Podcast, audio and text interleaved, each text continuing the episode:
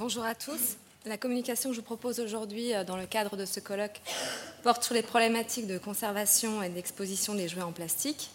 Et pour ce faire, je vais partir de l'exemple de l'exposition en cours en Grand Palais des jouets et des hommes. Et je vais m'attacher à illustrer les différents enjeux et les solutions qui concernent à la fois la conservation de ces objets et leur mise en exposition. Donc je vais m'efforcer de traiter en parallèle ces deux types de problématiques dans la mesure où elles participent de la même manière à la trajectoire de l'objet dans sa vie muséale. Donc pour commencer, je m'autorise une petite parenthèse euh, sémantique portant sur l'emploi du mot plastique, des réalités qu'il recouvre ou qu'il élude. Le terme plastique, dans son emploi euh, le plus commun, pose déjà des problèmes de définition puisque sa longue histoire euh, en fait, prouve qu'il n'a rien à voir avec les matériaux synthétiques pour lesquels on l'emploie aujourd'hui. En général, il est, utilisé pour exprimer l'idée de modelage, euh, comme vous le savez, euh, le verre, l'argile, qui aussi étaient utilisés dans la production des jouets, étaient des matériaux dits plastiques. L'emploi moderne maintenant du terme plastique en sens de matière synthétique pose également problème parce qu'il est trop restrictif. En fait, sa capacité seule à être modelée ne suffit pas à rendre compte des propriétés de l'ensemble des matériaux que l'on recouvre par ce thème générique.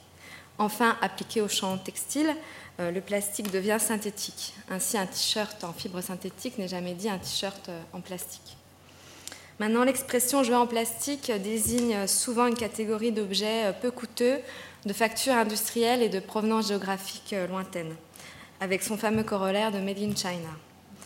Cette absence de valeur que l'on porte aux jouets, et plus particulièrement à tout objet dont on dit qu'il est en plastique, comme les bijoux en plastique ou les sacs plastiques, est en partie responsable aujourd'hui de manque de connaissances que l'on a sur ces matériaux. Or, dans le champ patrimonial, cette expression, les jouets en plastique, loin de définir une typologie d'objets aux matériaux a priori aisément identifiables, nous projette de façon vertigineuse dans le monde complexe des polymères synthétiques et artificiels. Et nous serons donc amenés à discuter de la pertinence de l'usage de ce terme de plastique dans le cadre d'une démarche patrimoniale, démarche qui euh, porte en elle le paradoxe inhérent à tous les métiers du patrimoine, à savoir à la fois conserver et exposer. La conservation préventive, qui englobe, toutes les étapes de la vie des objets dans leur trajectoire patrimoniale, a donc pour objectif de proposer des solutions satisfaisantes permettant aux objets de musée d'être toujours disponibles et accessibles, à la fois pour nous mais pour les générations futures. Dans ce cadre, envisager les problématiques de conservation et d'exposition des jouets en plastique nous amène à procéder à l'examen liminaire du contexte de ces objets. En fait, les solutions ne sont pas euh, l'application euh, des principes techniques préétablis et disponibles dans la littérature, qui sont destinés à chaque typologie de matériaux. En fait, l'intérêt, c'est d'abord d'avoir un questionnement sur les œuvres, leur histoire, leur environnement et leur finalité. C'est pourquoi, pour traiter aujourd'hui de ces problématiques, j'ai réalisé une, évaluation globale des objets regroupés et présentés dans le cadre de l'exposition des jouets et des hommes. Donc, et même si cela est l'occasion de vous donner euh, quelques chiffres, l'objectif n'est pas seulement statistique, il est de mettre en avant les différences de traitement de l'information, d'une part entre les différents matériaux en présence et d'autre part entre les impératifs de médiation et ceux de la documentation, entre l'exposition et la conservation. Donc ici, on a à l'écran euh, deux robots en métal et plastique qui euh, représentent en fait l'un des principaux types d'objets composites de la collection où on retrouve ces deux matériaux euh, en concurrence sur un même objet. Et on va voir que ça a posé également des problèmes en termes de conservation et qu'à partir de là, on ne peut pas considérer qu'on va créer des réserves, par exemple, que pour les objets en plastique, puisqu'on voit qu'ils entrent dans des compositions euh, plus diverses. Donc, je vais vous présenter un état des lieux des informations euh, disponibles sur les objets par le biais des cartels et ainsi tenter de quantifier quand même la proportion de plastique dans cet échantillon représentatif de l'histoire du jouet, représenté par plus de 1000 objets. Donc l'étude des matériaux constitutifs de l'ensemble de ces objets nous permettra euh, d'aborder les problèmes liés à la caractérisation de ces matériaux, euh, que ce soit les matériaux principaux ou secondaires, dans la mesure où, pour le confort du visiteur, euh, bien souvent, les matériaux secondaires ne sont pas clairement exprimés.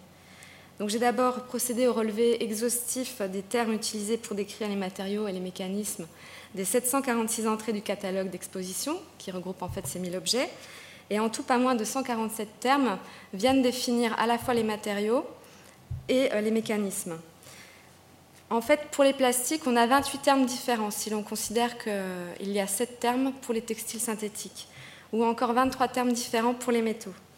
Il est important de rappeler ici que je me base sur l'appréciation des termes qui font expressément référence à ces catégories de matériaux, excluant de fait des termes plus génériques comme textile et tissu, qui pourtant euh, auraient besoin d'un plus, plus grand niveau d'investigation. Donc l'étude comparative de ces termes de chacune de ces grandes catégories de matériaux, plastique et métal, nous montre qu'il existe différents degrés de précision, de la simple détection du matériau à l'identification formelle. Outre le terme générique de plastique, l'on trouve plusieurs types d'appellations. On a des noms commerciaux comme le celluloïde, le rhodoïde ou encore le plexiglas, des termes d'usage courant comme le caoutchouc, le vinyle, le latex, des descriptions davantage axées sur les propriétés physiques des matériaux comme plastique dur, plastique souple, plastique moulé ou coloré, voire une description du matériau envoyant expressément à son process de fabrication, à savoir résine expansée, moulée par injection. Les textiles synthétiques, eux, sont répertoriés sous les dénominations génériques de fibres, tissus, textiles synthétiques, simili-cuir ou encore rayon. Et de constater que dans le même temps, pour le métal, les termes se veulent souvent plus précis quant à la matière en présence. On trouve entre autres plomb, aluminium, laiton, fer ou encore zamac. Donc bien que l'on puisse penser que par la seule étude statistique, 28 termes pour le plastique contre 23 pour le métal, un effort a été fourni pour décrire la variété des matériaux que le terme plastique recouvre, on ne peut que constater que leur qualité informative est bien loin des exigences que l'on a par ailleurs pour le métal.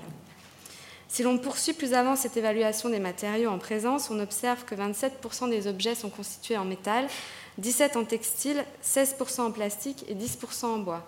Et à partir de là, on a toute une alchimie entre ces différents matériaux cités qui rentrent dans la composition des différents objets.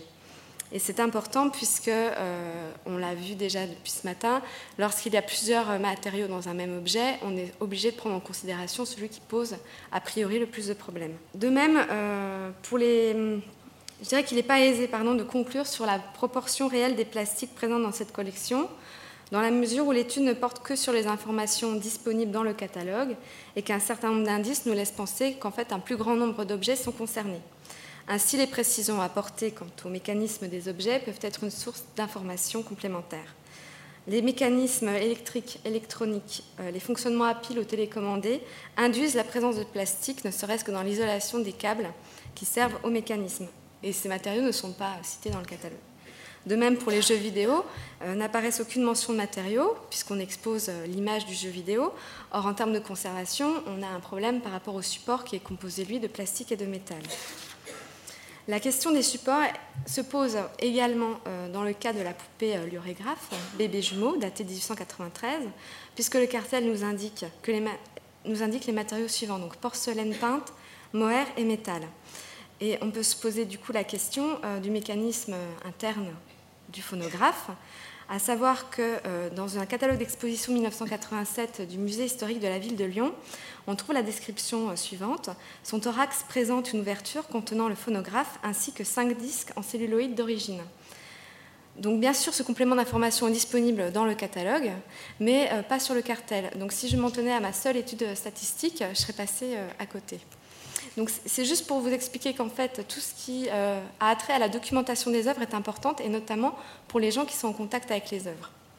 Donc l'objectif est de montrer que d'une exposition à une autre ou de l'exposition aux réserves, il est possible de trouver différentes manières d'approcher un même objet, et qu'il est important de se poser euh, des questions quant à la précision des informations recueillies en interne dans l'institution et à destination de l'ensemble du personnel en contact donc avec les œuvres.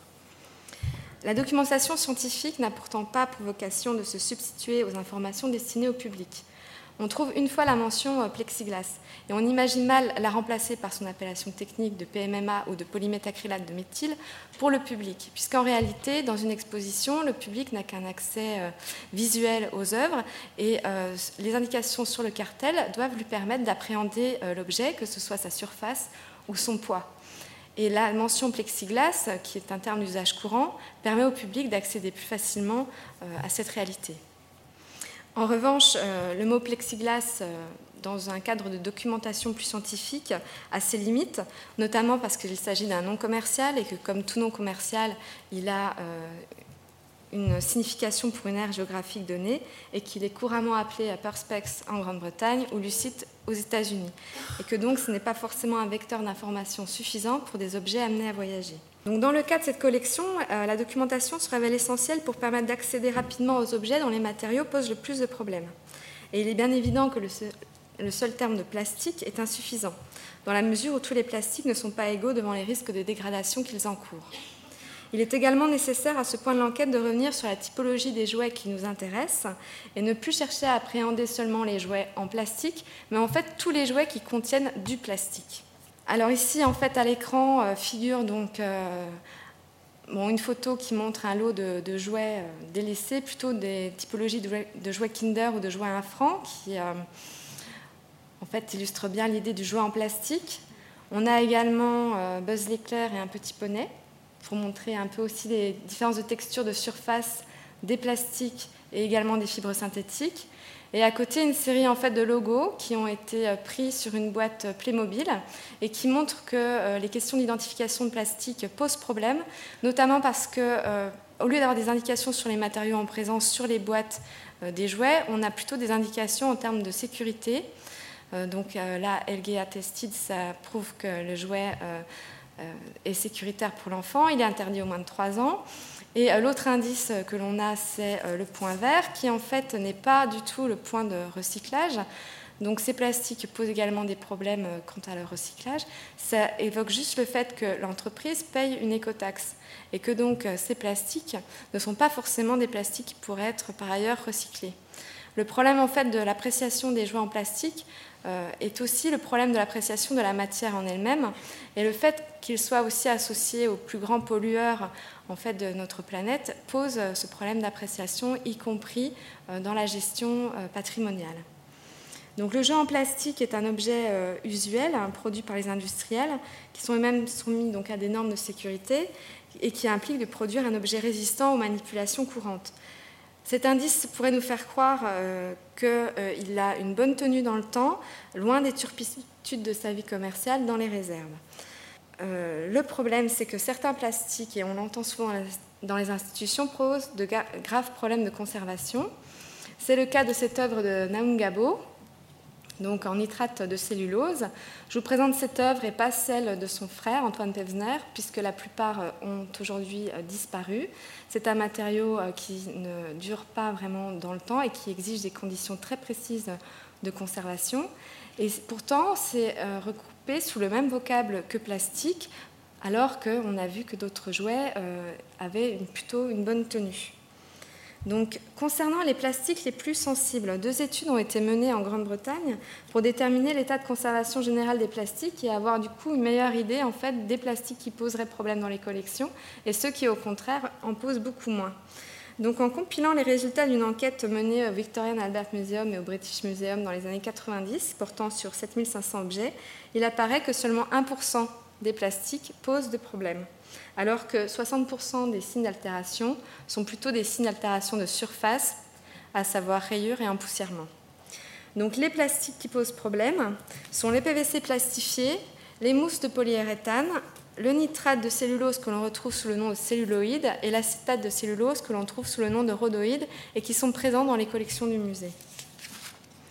À la lumière en fait de ces résultats de l'étude, on peut déjà conclure sur un certain nombre de mesures de prévention à envisager en matière de conservation. D'abord, en ce qui concerne la documentation des œuvres disponibles en interne, il est fortement conseillé de traiter ces matériaux dissensibles euh, comme des matériaux à part entière et donc d'abandonner dans les bases de données le vocable de plastique de manière à pouvoir les identifier rapidement et à proposer euh, des suivis euh, adaptés. D'autre part, les courbes de dégradation des plastiques sont assez mal connues. Il est donc difficile de prévoir quelle sera leur évolution à 5, 10 ou 15 ans notamment parce qu'aucun signe réel avant-coureur ne prévient la dégradation. Et c'est comme si le matériau, après une longue période de latence, commençait à se dégrader, et ce de façon exponentielle. Donc le suivi euh, de ces objets qui posent problème peut s'organiser sous la forme de constats d'état, qui mettent en évidence l'état général de l'objet et celui plus spécifique des éléments en plastique qui nous intéressent. Ces constats d'état peuvent être réalisés donc à des intervalles réguliers, qui fonctionnent comme un outil de comparaison normalisé, permettant un suivi, objectif des dégradations, quel que soit l'observateur. La principale difficulté est bien sûr euh, l'utilisation des termes pour décrire les dégradations. Alors ici, c'est un exemple en fait euh, du travail qui a été euh, fait au National Museum of Scotland cet été, où en fait on a cherché à déterminer quels étaient les différents types de dégradations, quel était le mot qui permettait le mieux de les identifier, de les caractériser, et enfin à quel type de plastique il convenait de l'appliquer? Enfin, euh, ces constats d'état à, intervalles réguliers nous ont permis de mettre en évidence, et c'est l'image en bas à droite d'un éventail qui a été pris euh, en photo dans le cadre d'une publication 99 et euh, pris en photo donc cet été. On voit que le plastique qui est contenu dans le sac est beaucoup plus dégradé que celui sur la photo. Toutes ces marques blanches en fait sont des dégradations qui n'étaient pas présentes dix ans plus tôt. Et ça nous renseigne également sur la qualité ou l'intérêt du conditionnement des différents plastiques. Parce que loin d'appliquer des théories euh, de conservation préventive avec des relevés euh, de température et d'humidité relative, l'intérêt est de comprendre comment l'objet a vécu jusqu'à présent, jusqu'au moment du constat, essayer de voir quelles sont les différentes techniques que l'on a à disposition pour faire évoluer au mieux cet objet, et pas partir dans l'idée euh, tout de suite de construire des réserves uniquement dédiées au plastique. Donc s'ensuit ici un constat d'état euh, que j'ai réalisé pour un des chapeaux en plastique de la collection donc euh, Jane Muir, qui met en évidence les principales dégradations observées par type de matériaux, dans la mesure où l'on sait maintenant que tous les plastiques ne réagissent pas de la même manière à leur environnement. Donc l'intérêt a été ici de déterminer qu'il y avait donc trois matériaux en présence et euh, d'essayer de catégoriser les différentes dégradations par matériaux.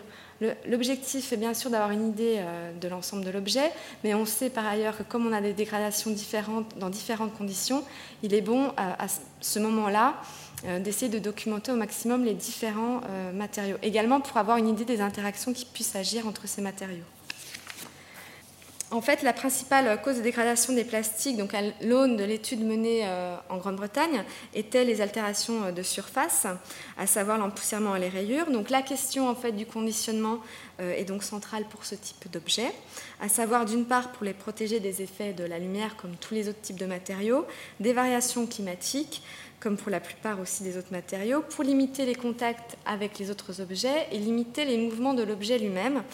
En fait, on, euh, on prévoit plutôt des boîtes euh, individuelles. Ici, c'est l'exemple d'une boîte euh, que j'ai réalisée pour le même chapeau au National Museum of Scotland, où l'intérêt est ici de montrer que les points de tension sont limités, que les matériaux utilisés sont chimiquement neutres, et que l'objectif est encore une fois, même dans le conditionnement, de rendre accessible l'œuvre aux générations futures. Et si j'ai mis en regard euh, un, soclage, un travail de soclage réalisé par Leslie Vera, donc dans le cadre d'une exposition aux arts décoratifs, c'est pour montrer qu'en fait, entre exposition et conservation, ce sont les mêmes principes qui euh, priment et que ce n'est juste qu'une traduction euh, dans les éléments utilisés de la même conscience de protéger les objets. Et qu'à partir de là, le travail des socleurs devient tout à fait intéressant également dans leur association au principe de conservation préventive. Donc les questions de support pour les réserves et de socle donc pour les expositions euh, rejoignent ces problématiques euh, sur les plastiques. Les socleurs, eux, donc, proposent des solutions qui prennent en compte les exigences de présentation des objets, que ce soit pour la mise en réserve ou pour la mise en lumière, la conception de supports fiables, pérennes et chimiquement neutres joue un rôle déterminant dans la préservation des œuvres. Les matériaux retenus pour un support dépendent de l'usage de ce dernier, qu'il soit temporaire ou permanent. Et dans les deux cas, on dispose aujourd'hui d'un éventail très large de matériaux stables et chimiquement neutres qui ne dégagent ni solvant ni acidité, puisque les plastiques sont particulièrement sensibles à leur environnement. Donc magasins de bricolage, magasins de pêche, fournisseurs de, matériel hospitalier, tous proposent une multitude de matières et d'accessoires potentiellement adaptés. Ici, en fait, c'est des clichés euh, qui m'ont été euh, traité par Leslie Vera, qui me présente donc le soclage réalisé dans le cadre de l'exposition des jouets des hommes. Et on voit ici une différente typologie et euh, une différente recherche dans la conservation des objets exposés. D'une part, euh, pour la poupée Lily, un socle en acier profilé qui est courbe dans la mesure où il épouse euh, la forme de la jambe et qu'il est donc invisible quand on le regarde de face. Et l'autre qui est la création d'un petit cintre mannequiné pour le manteau qui est visible dans cette malle. Et on voit bien que jusque dans le détail, on va pousser cette idée de conserver les matériaux tout en les exposant. Ce ne sont donc pas deux problématiques qui s'opposent ou encore une fois euh, chercher à concilier euh, deux de la vie des objets qui seraient euh, contre-productifs, mais c'est bien essayer de participer tout au long de la vie de ces objets à travers différents matériaux et techniques à leur conservation. Le jouet, en fait, euh, la, caractéristique du jouet, c'est qu'il offre un panel de possibilités de présentation euh, assez euh, large. Sa particularité, en fait, réside dans le fait qu'il soit petit, que ce soit par sa taille ou son poids, d'autant plus pour les objets en plastique. Du coup, un stocklage traditionnel n'est pas toujours le plus adapté. Et l'on a ici à l'écran deux types de suspensions euh, l'un pour euh, le monde maritime avec des bébés baigneurs assez légers qui ont été ici euh, fixés avec des fils de nylon mat. Et l'autre, c'est un avion, donc le monde plutôt aérien, avec une suspension donc, en crinelle gainée, c'est-à-dire en fil de métal grise, avec un cathéter qui passe sous l'aile de l'objet, de manière à ne pas sectionner ou abîmer l'objet. Donc si euh, la mise en exposition euh, pose de façon évidente la question du statut de l'objet, puisque le musée a un rôle d'instauration de l'objet usuel, notamment dans une vocation euh, patrimoniale, on peut se poser la question de son appréciation et de sa réception par le public. Dans la mesure aussi où le plastique est perçu comme un matériau de peu de valeur, on est en droit de se demander comment, par le bien d'une exposition et par le travail fait en conservation, on peut lui redonner ses lettres de noblesse. Cette question de la valeur à donner à ces objets, en fait, s'insère dans une problématique plus globale, qui est celle du classement des objets, de leur hiérarchisation et bien sûr des catégories dans lesquelles ils prennent place. Alors, depuis une quarantaine d'années, l'histoire des collections est devenue une discipline où s'exprime une nouvelle conception de l'histoire socioculturelle qui n'est pas seulement basée sur l'événementiel, l'exceptionnel, le rare et l'élitiste, mais plutôt sur euh, le banal, le quotidien et le massif. Et dans le contexte actuel du tout patrimoine, la valeur des objets de collection de musée pose également la question de l'obsolescence de leurs usages, voire même de l'anachronisme de leur vie commerciale, puisqu'ont été présentés notamment dans le cadre de l'exposition des jouets qui sont actuellement encore produits ou étaient présentés au Noël dernier. En fait, l'idée euh, de ces jouets, et ce matin on a parlé des traces d'usage, c'est qu'aujourd'hui on peut tout à fait acquérir un objet euh, sous blister et euh, qui donc est directement euh, sorti de sa sphère d'échange commercial et euh, de sa vie, on va dire, usuelle. Donc là se posent aussi des questions en termes de conservation et d'exposition, sur quel discours tiennent ces jouets pour lesquels on a euh, renoncé à leur faire passer une vie usuelle. Notamment aussi dans le cadre aujourd'hui où beaucoup de collectionneurs sont à la recherche de jouets encore sous blister il a euh, cette question un peu de la virginité des œuvres et de ce qu'on présente donc dans les musées. Ça pose aussi la question euh, du conditionnement dans la mesure où un jouet en plastique n'est pas qu'un jouet en plastique. Et ici, je vous montre une boîte donc Playmobil qui contient des figurines. Si ce jouet arrive avec sa boîte dans le musée, c'est un jouet en plastique mais avec un sac en plastique dans lequel les petites pièces seront peut-être disposées, un livret explicatif qui va nous expliquer comment monter le jouet ou quelle est euh, l'ambiance dans laquelle le jouet peut être présenté, et sa boîte en carton. De même, euh, le Lego architecture, euh, si jamais il était acquis cette fois sans son conditionnement, qu'en est-il du montage, qu'en est-il de sa conservation, dans la mesure où c'est un objet qui pourrait être acquis monté donc est-ce qu'on va le démonter Si on n'a plus le livret pour euh, savoir dans quel ordre monter les pièces, on ne sait plus à quoi l'objet ressemble. Et enfin, euh, l'exemple du cadeau Bonux pose aussi un autre problème quant à la perception du jouet en plastique, qui a longtemps été ce jouet euh, qui était plus synonyme de surprise que de jeu, dans la mesure où on n'est pas toujours enclin à garder le conditionnement du jouet Bonux, et encore moins la lessive. Et pourtant, euh, le jouet Bonux euh, sentait bon, le Bonux. Et, euh, pas allergique. et ça me permet juste de faire un, un point aussi sur l'idée que le plastique a amené, même s'il reprend régulièrement les typologies de jouets à travers l'histoire, a permis un certain nombre de nouveautés, notamment dans le jouet odorifant, avec des jouets qui sentent la framboise, qui a permis aussi des jouets, le développement des jouets et des jouets que l'on mâchouille et que l'on mordit à destination de la petite enfance.